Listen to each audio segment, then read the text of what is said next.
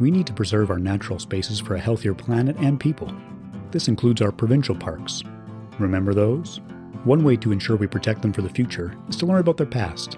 I'm no history major, but thankfully, I know a few wise minds who can share their knowledge. Even if we love parks, we have to understand the good and the bad of them to be able to protect them because we can't protect something that we don't really understand. We can't go back in time, but the past can come through to us through these fossils and, and traces and remains and so on. So, by doing the history to go with the archaeology, you can put that story together with it. And then, if you can tell people this is an important place, and here's why. All these interesting and exciting people lived here, and they did all these neat things that not only affected Alberta history, but they affected North American history or world history.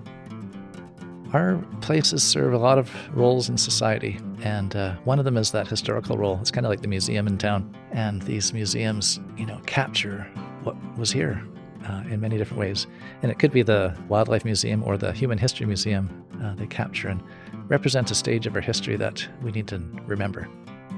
That's in direct contrast to Indigenous views and understandings of heritage, where heritage is a practice. Heritage is our songs, our language, our ceremonies, and we you need to practice those. That's how we preserve our heritage.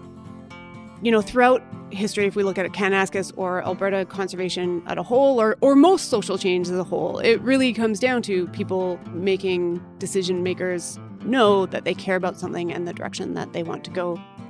Coming soon, I help us remember our Alberta parks by looking at their unique, interesting, and sometimes surprising history. There's so much to discover, and there's no time like the past, so let's get started. I'm trying to save the planet. Oh, will someone please save me?